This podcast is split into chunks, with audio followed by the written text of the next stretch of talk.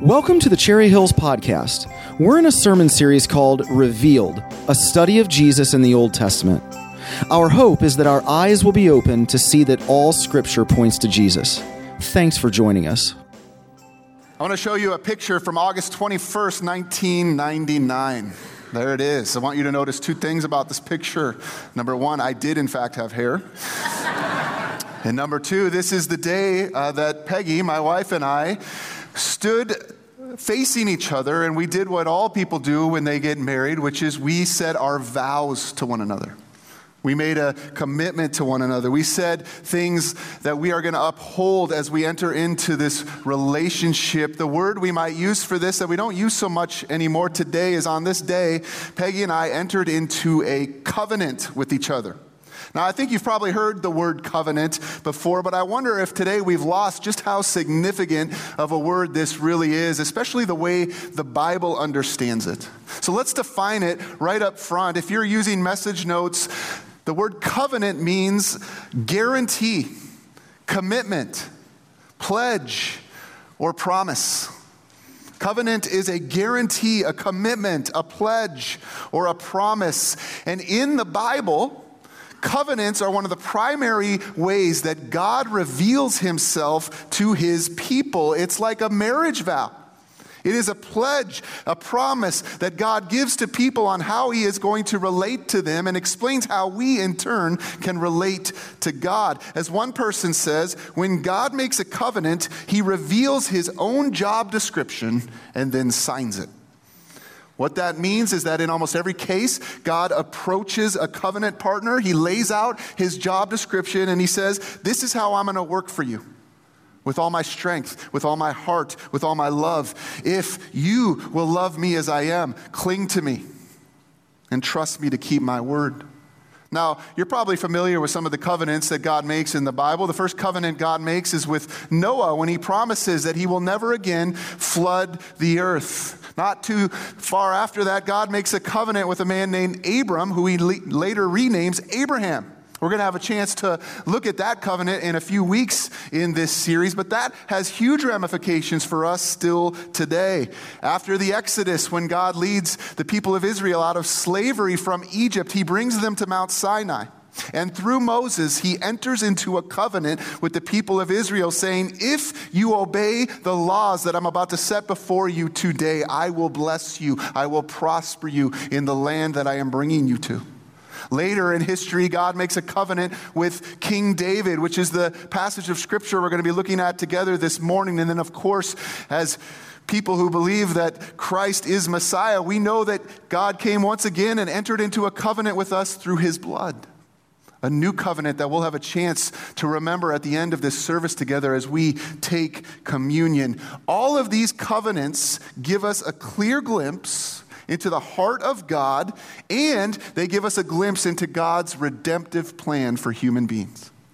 So I'm not exaggerating when I say that this morning, uh, the chapter we're going to be looking at together is one of the most important in the Bible.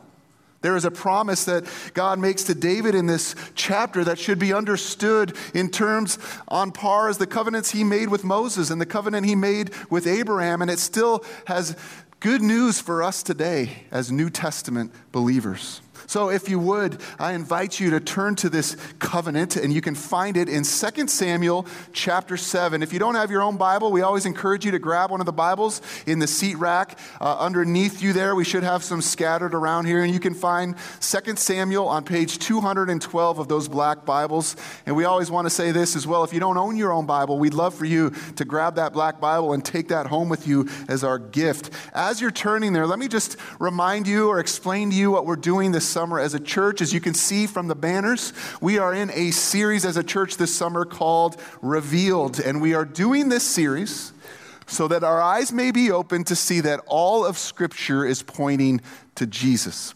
This is something Jesus himself explained to his disciples after the resurrection. There's no such thing as the Old Testament and New Testament, it's all one testament. It's all one story. In fact, on the road to Emmaus, Jesus is walking with two of his disciples after his resurrection, and he says this to them. And this is really the heart of why we're doing this series. In Luke 24. He said to them, How foolish you are, and how slow to believe all that the prophets have spoken. Did not the Messiah have to suffer these things and then enter his glory? And this is the verse. And beginning with Moses and all the prophets, he explained to them what was said in all the scriptures concerning himself. Now, we don't know everything for sure Jesus explained to them that day. But what we're doing this summer is we're taking a look at least some of the scriptures that point to Jesus being the fulfillment of God's redemptive plan. And this morning we are looking at this scripture in 2 Samuel 7. Now, let me just give you a warning. Some of the scriptures we're looking at are kind of uh, short passages that have a direct implication in the New Testament. Others of them, like the one this morning, are gigantic. Like the theme we're looking at this morning about Jesus fulfilling this covenant, it's huge. So I'm just going to warn you, we're going to be going through a lot of scripture together. So buckle up. It's going to be fun. I hope you have your Bible ready. It's 2 Samuel chapter 7, starting in verse 1. It says this After the king was settled in his palace, and again, we're speaking of King David, and the Lord had given him rest from all his enemies around him he said to Nathan the prophet, Here I am living in a house of cedar while the ark of God remains in a tent. Nathan replied to the king, Whatever you have in mind, go ahead and do it, for the Lord is with you. Let's pause here. Second Samuel 7 is describing a time in Israel's history after King David had gone to numerous battles and numerous wars. Finally, they have rest and peace. And so the scene picks up in 2 Samuel 7 with David enjoying some of that rest. In chapter 6, David had brought the Ark of the Covenant into the city of Jerusalem. And in chapter 7, we see here David reflecting and realizing that the time has come for him to do what any self respecting king should do build a house for his God. Now, notice in these verses how he recognizes there's a big contrast between his house and the Lord's house. In fact, that word house is all throughout this chapter. While the human king is living in a palace, the ark of God, which we learned last week if you were here from Pastor Brian, is the symbolic dwelling place of God, remains in a mere tent. And so, to David's thinking, the time is right to build a permanent house for the ark of God. And Nathan, who is the prophet at this time, God's spokesperson, says to David, Go ahead and do what you plan to do. But we pick it up in verse 4. Look at God's response. That night, the word of the Lord came to Nathan, saying, Go and tell my servant David, this is what the Lord says. Are you the one to build a house, me a house to dwell in? I have not dwelt in a house from the day I brought the Israelites up out of Egypt to this day. I have been moving from place to place with a tent as my dwelling. Wherever I have moved with the Israelites, did I ever say to any of their rulers whom I commanded to shepherd my people Israel, Why have you not built a house, me a house of cedar? Now then, tell my servant David, this is what the Lord Almighty says I took you from the pasture, from tending the flock, and appointed you ruler over my people Israel. I have been with you wherever you have gone, and I have cut off all your enemies from before you. Now I will make your name great, like the names of the greatest men on earth, and I will provide a place for my people Israel, and will plant them so that they can have a home of their own and no longer be disturbed. Wicked people will not oppress them anymore as they did at the beginning, and have done ever since the time I appointed leaders over my people Israel. I will also give you rest from all your enemies. So listen, God objects to David's plan here, basically saying, Do you really think that you can t- contain me in a, temp- in a structure? Eventually, when the temple is built, the same thing is said. God cannot be t- contained in a building. And besides that, he says to David, You're not going to be the person to build this for me. We learn later the reason for that is David has just shed too much blood in wars, but the promise is one of his sons will build the temple. Now, by the way, I could do a whole message just on these verses here because there's some great stuff here, right? I mean, how many of us can relate to David where we want to do something good. We want to do something good for God. We want to contribute to his causes. We want to build something for him. We have good desires, and yet, what we learn in this passage is if those desires aren't in alignment with God's will and God's timing, then we need to set that aside. And that's exactly what David does here. I could learn a lot from David. I don't know about you. I think of Moses, who knew that he was called to lead the people out of Israel, and he took matters into his own hands. And it took God 40 years in the wilderness to teach him that wasn't the way to go about that. I think of just this week in my own life, for two years, I have tried to get a ministry started here in our church. It's a good thing. It's a God thing. I couldn't understand why on earth we couldn't get this thing going. And just this week, I'm reminded it's not my time. It's not my time. Sometimes we need to set aside the good things we think we can do for the Lord and His kingdom. Now, what's amazing about this story is that if you see it already here, we're going to get more into it. God basically takes David's desire and flips it upside down. How good is our God? How good is our God? Instead of David building a house for God, we learn that God is going to build a permanent house or a kingdom for David. And that's where this covenant comes in. Look at the rest of the passage, starting in verse 11. The Lord declares to you that the Lord Himself will establish a house for you. When your days are over and you rest with your ancestors, I will raise up your offspring to succeed you, your own flesh and blood, and I will establish His kingdom. He is the one who will build a house for my name, and I will establish the throne of his kingdom forever. I will be his father, and he will be my son. When he does wrong, I will punish him with a rod wielded by men, with floggings inflicted by human hands. But my love will never be taken away from him, as I took it away from Saul, whom I removed from before you. Now read verse 16 on your notes with me. It says, Your house and your kingdom will endure forever before me. Your throne will be established forever. Now, at first glance, you got to admit these verses are a little bit confusing, but they don't need to be because they're an example of many in the Old Testament of what we would call a dual or a double prophecy. As you can see here, there's two prophecies going on. I've always used like this example. Think about any of you wearing bifocal glasses right now? Nobody. Congratulations to all of you here. Bifocal glasses, as you know, help you see both near and far. And oftentimes in the Old Testament, there are prophecies that help us see both near and both far. And this is an example of one of them. In these verses, God is clearly promising, covenanting with David that one of his offspring, one of his sons, who we will learn is Solomon, is going to reign in David's place, and he'll be the one to build a house for God. But we also see in verse 14 that if this son walks away from the covenant that God is making here, he will be punished.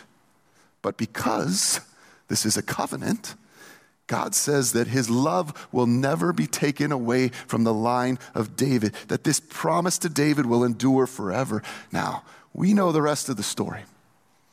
I'm going to give like a five minute thousand year history of what happens after this promise. We learn that Solomon does, in fact, build the temple for God, but we also learn that God's warning comes true. Solomon walks away from God.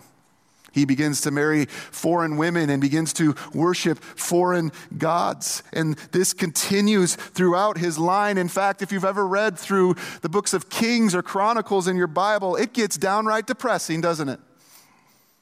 Every once in a while, there's a good king who turns his heart to the Lord, but overall, the kings and the people of Israel are moving further and further away from God. They are breaking the covenant that God has made with them. God tries to warn them. He sends them prophets again and again, but they refuse to listen. So eventually, what takes place is the kingdom is broken into two. There's a northern kingdom and a southern kingdom. And again, God sends prophets to both of these kingdoms. But finally, in 722 BC, God sends the Assyrians and they destroy the northern kingdom of Israel. And then God sends the Babylonians in 586 BC, and David's kingdom is destroyed. The question, if we were living back then, would certainly be Has God broken his promise to us? What, what does all this mean? How could our kingdom be destroyed? Well, one thing we know about God is that He never breaks His promises. His covenants are unconditional, and so as time begins to pass, as the people are scattered throughout the world, God raises up more prophets. And they begin to speak of a future son a future son of David who would one day come and fulfill the promise in a way that Solomon could not. Listen, if God is true to his word, and God is always true to his word, if he stuck by his job description that he gives here in 2 Samuel 7, his vow that he makes, he will one day raise up a righteous, obedient son of David to take the throne and accomplish what these sons of David, starting with Solomon, could not accomplish. In fact, the expectation of this son began to grow as time went on. And God, through the prophets, began to give the people glimpses of who this son might be, beginning in the psalm. So let's just spend some time leading our way up to the fulfillment of this prophecy. We see it in Psalm 89, which is written well after the time of David. It's written, I will not violate my covenant, God says or alter what my lips have uttered. Once for all, I have sworn by my holiness, and I will not lie to David, that his line will continue forever, and his throne endure before me like the sun. It will be established forever like the moon, the faithful, in the, the faithful witness in the sky. Then God sends prophets like Isaiah and Jeremiah and Ezekiel, and did you know every single one of them? Every single one of them spoke of this covenant promise God had made with David, looking forward to a future day when he would fulfill it. For example, Ezekiel writes this My servant David will be king over them, and they will have one shepherd they will follow my laws and be careful to keep my decrees. They will live in the land I gave to my servant Jacob, the land where your ancestors lived. They and their children and their children's children will live there forever, and David, my servant, will be their prince forever. I will make a covenant of peace with them. It will be an everlasting covenant. I will establish them and increase their numbers, and I will put my sanctuary among them forever. My dwelling place will be with them. I will be their God, and they will be my people. What a promise promise. Later, Jeremiah would have a vision as well, and he would say these words The days are coming, declares the Lord, when I will raise up for David a righteous branch, a king who will reign wisely and do what is just and right in the land. In his days, Judah will be saved and Israel will live in safety. This is the name by which he will be called the Lord, our righteous Savior. But it was Isaiah it was Isaiah who had the clearest vision of all, and he was able to identify this future son of David not merely as a human being, but as God himself. Isaiah 9, 6 and 7 says, For to us a child is born. To us a son is given, and the government will be on his shoulders, and he will be called Wonderful Counselor, Mighty God, Everlasting Father, Prince of Peace. Of the greatness of his government and peace, there will be no end. He will reign on whose throne? David's throne and over his kingdom, establishing and upholding it with justice and righteousness from that time on and forever. The zeal of the Lord Almighty will accomplish this. The anticipation is growing. Picture kids waiting for Christmas morning. When, oh Lord, are you going to fulfill your promise? But then, after Malachi, there is 400 years of total silence from heaven. Do you know that? Between Malachi and Matthew, no word from God, no prophet. And so again, I put myself in their shoes and I go, what is going on here? Has God forgotten us? Has he forgotten the covenant that he's made with his servant David? And all of that brings us to Luke chapter 1. When the angel Gabriel is sent to a young virgin by the name of Mary. And he speaks these incredible words to her. I've printed on your notes. Would you read them out loud with me there? It says, You will conceive and give birth to a son, and you are to call him Jesus. He will be great and will be called the Son of the Most High. The Lord God will give him the throne of his father David, and he will reign over Jacob's descendants forever. His kingdom will never end. You're falling on your notes, friends, in Jesus, God fulfills his covenant with David. In Jesus, God fulfills his covenant with David. Beyond any shadow of a doubt, the Bible is teaching us here that the promise God made to David a thousand years before this is being fulfilled in the person of Jesus Christ. He is revealed Listen, as the son of David, we know he comes from the line of David. And yet, as Isaiah foresaw, he is also the Lord of David, the son of David and the Lord of David, the Lord who will sit upon the throne forever as king. Now, as we learned in our series in Luke last year, Jesus' kingdom, the one that he brought, it's different than the kingdom that the Jews were expecting. The Jews were expecting this son of David to come and establish them as a mighty nation once again, weren't they? They were ready for him to come and kick out those Romans so that they could become the political nation that they thought they were supposed to be. But Jesus didn't come to establish a political kingdom. His purpose was much bigger than that. He came to establish a kingdom here on earth that would not just include the people of Israel, but it would include people from every tribe, nation, and tongue. Aren't you glad? Aren't you glad that his kingdom was so much bigger than what they expected? Listen, I don't think David could have imagined this no matter how strong his bifocal lenses were. In this day in 2 Samuel 7, do you? In fact, this was so hard for the people to imagine that the early church debated whether or not Gentiles, and who are Gentiles? Anybody who's not? So that's pretty much most of us in this room, I'm guessing. Anybody who's not Jewish, whether we really were invited into the kingdom of this king. They were debating this. It got so heated that in Acts 15, they called together a council of all the people and they're debating this. At one point, Peter gets up and he explains Listen, the Spirit of God is resting on the Gentiles. What else do you need to know? Paul and Barnabas get up and say, I don't know what to tell you. As we preach, they're turning to Jesus as king. And so finally, James, who was the leader of the early church, thinking back to the covenant that God made in 2 Samuel 7, says, God's kingdom was so much bigger than we realized. As the Gentiles respond, welcome them in. Welcome them in to the family of God. This means that when God said to David in 2 Samuel 7:16, "Your house and your kingdom will endure forever before me. Your throne will be established forever." Listen, he had a house in mind, a kingdom in mind that's so much greater than David could have ever imagined.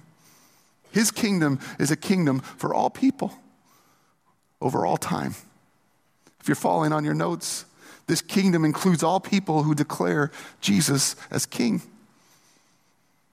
This kingdom includes all people who declare Jesus as king. In other words, you know, how do we see this revealed? How do we see Jesus in the Old Testament? Don't miss this this morning. When God makes a covenant with David in 2 Samuel 7, that applies to us still today. We are invited into this covenant. So, the question remaining for us this morning is what does it look like for us to join this king and his kingdom? I mean, if this is all true, how do we respond to him? As Americans, I'm just going to say it, we don't really understand what it means to live in a kingdom under the authority of a king, do we? We like democracy. But the kingdom of God is not a democracy. There is one king, and he sits upon the throne. And like any kingdoms, there's responses that we are to make to this king. So let's close this morning by talking about three responses that we make to the king and his kingdom. First, we submit to the king. We submit to the king by giving him authority over my life. I submit to the king by giving him authority over my life. Listen, by definition, a king is a ruler, right? Another word for a ruler is a lord. And if someone is lord, that means I line my life up according to what they say.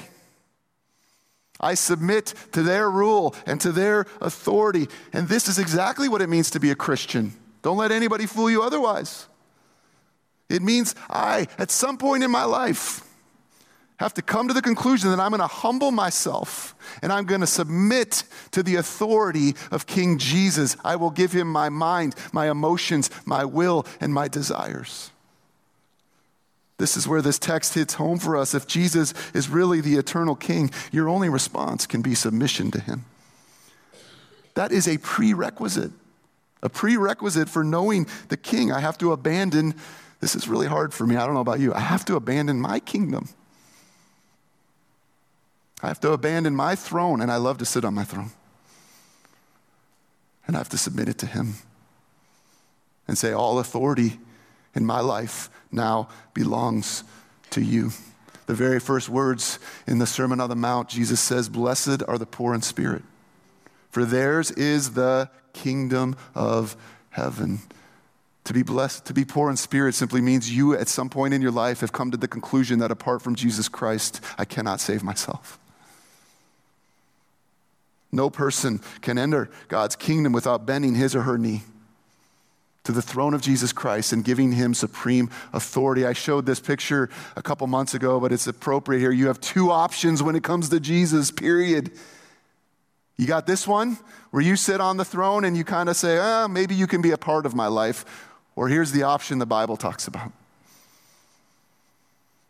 He is the king and he sits on the throne. And I submit to him. I hate that word submit, don't you? It goes against everything in me. And yet, that's what he's asking us to do. How do I learn to submit? Well, friends, that's why we have that book that's hopefully in your lap right now. He tells us everything we need to know about how to submit to his rule and authority in this kingdom. It's called the Bible. Right? It's called the Bible. For example, in this kingdom, God calls us to personal holiness. We know this. He says, Don't live according to the patterns of this world. Live according to the pattern of my kingdom. He says, Be holy as I am holy. He says in Ephesians 4, Live a life worthy of the calling you have received. Well, what does that look like? Well, a lot of the New Testament addresses that. For example, I'll give you an area in my life where I had a difficult time submitting for a long time. God says, Let no unwholesome talk come out of your mouth including gossiping and slander, but that's fun. And in high school, I'll just tell you, I talked poorly about people behind their backs a lot. But I realized if I was going to submit to this king and his authority, I had to take his word seriously. And so I began to work on that, and that's just it. It's a process. It's a process. It's an everyday submitting to his will. Second response is that we are to serve the king by committing to advancing his causes. We are to serve the king by committing to advancing his causes. Now, again, just picture that you're in a kingdom. If the king was deciding to go to war and said, I need all the people to join me who are able, do you think you'd have a choice in that matter? No, you're going to war. There's no questions asked. Well, guess what? Jesus has called us to action. King Jesus has called us to a war. It's a war against the kingdom of Satan and the powers of this world. What are we fighting for? Well, he makes this very clear again and again. My favorite example is when he gets up in his hometown synagogue and he speaks these words from the prophet Isaiah. The Spirit of the Lord is on me because he has anointed me to proclaim good news to the poor. He has sent me to proclaim freedom for the prisoners and recovery of sight for the blind, to set the oppressed free, to proclaim the year of the Lord's favor. You want to know the agenda of the king? There you go. That's his agenda. And he calls us to join him in it. I just got to say, too often I think the church, and I mean our church particularly, our kind of church, we focus so much on the idea of sharing our faith as bringing the kingdom to others, but Jesus never separated both the physical manifestation of the kingdom with the spiritual manifestation of the kingdom. So we are to be a both and people. We fight for things like social justice, for the poor, for the causes of the least of these. We take God's kingdom flag and we plant it in areas in this world where darkness is ruling and reigning. And yes, we set the captives free, captives who are captive to their sin. We're a both and church because Jesus is a both and king. So our mission becomes Jesus' mission. We work of healing, liberation, freeing slaves, physical and spiritual, loosening the bonds of debt, bringing good news to the poor, declaring the year of the Lord's favor The people of his kingdom bring physical wholeness and spiritual wholeness. We take up the causes of the king in his kingdom in this world. Are you engaged in that? Is Christianity coming to church on Sunday morning? Or is it about what happens the other six days as we leave these doors? Finally, the third response we make to this king and his kingdom is worship the king. Worship the king for including me in his kingdom. We didn't finish 2 Samuel 7, but that's exactly what David's response was after he made this promise.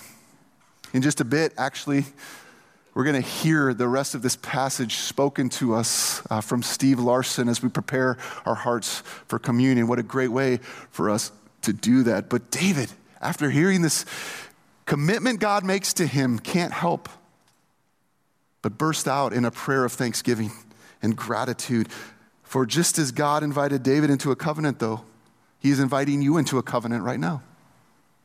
And your life, too, can be a life of worship because he has guaranteed this covenant with his blood. As the author of Hebrews said in chapter 12, verse 28, can we read this out loud on the screen there?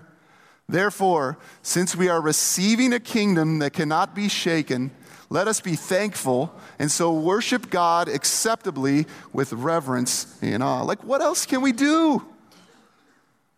The promise he made to David a thousand years before Jesus came is your promise today. What else can we do but worship this king and his kingdom? Before we do that, let me close with an invitation. This is God's invitation, not my invitation. It's from Isaiah 55, verses 1 through 3. God says, Come, all you who are thirsty, come to the waters. And you who have no money, come, buy and eat. Come, buy wine and milk without money and without cost. Why spend money on what is not bread? and your labor on what does not satisfy. Listen, listen to me and eat what is good, and you will delight in the richest of fare. Give ear and come. Listen, that you may live. And here it is. Here's his invitation to you this morning I will make an everlasting covenant with you. My faithful love promised to who? David. The same covenant I made with him, I extend to you. Just come to me empty handed and hungry, willing to receive what I want to give you, and then I will write a job description on your heart that will never, ever go away. I will be faithful and true to you for all eternity. This is the same invitation Jesus gives to all people at the very last chapter of the Bible. In Revelation chapter 22, Jesus says these words I, Jesus, have sent my angel to give you this testimony for the churches. I am the root and the offspring of David and the bright and morning star. And then he gives this invitation to you this morning. The Spirit and the bride say, Come.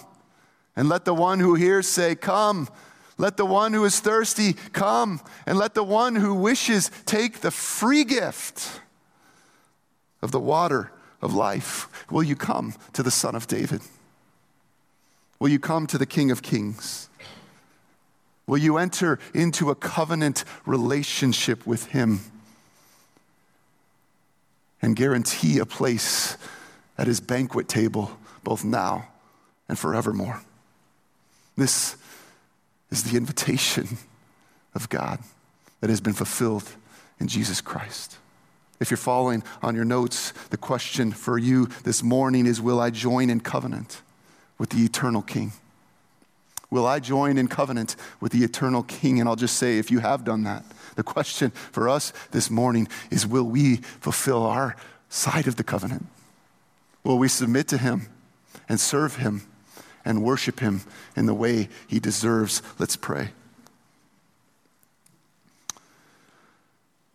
Lord, how great and appropriate it is that we get to celebrate communion here in just a minute. For in communion, we are reminded of the covenant love that you poured out for us. That the promise you made to David was fulfilled in Jesus Christ in an unexpected way that you would set up a kingdom where you would invite all people, every tribe, every nation, every tongue, into relationship with you. But it cost you. It cost you everything. So we respond this morning as we can only respond. We submit to you. And if there's any area in our life right now where we know we're not giving you authority, help us to be honest about that as these trays are passed. Help us to confess, because in confession, we find forgiveness. We serve you. Help us to remember that we are not just Sunday morning Christians, but you call each of us to advance your causes in this world, Monday through Sunday. And that is both by sharing the good news, but also engaging in this world in issues who people can't engage for themselves. And Lord, we worship you. We worship you. It's why we gather here. It's what we're doing here right now. We're acknowledging that you are King and you deserve all of our worship. If there's anyone here this morning who has not entered into this relationship with you, oh God, as we heard your invitation from Scripture, may they come to you and may they drink from the waters you offer. And may they find life everlasting. Even now, they can do that. Amen. Who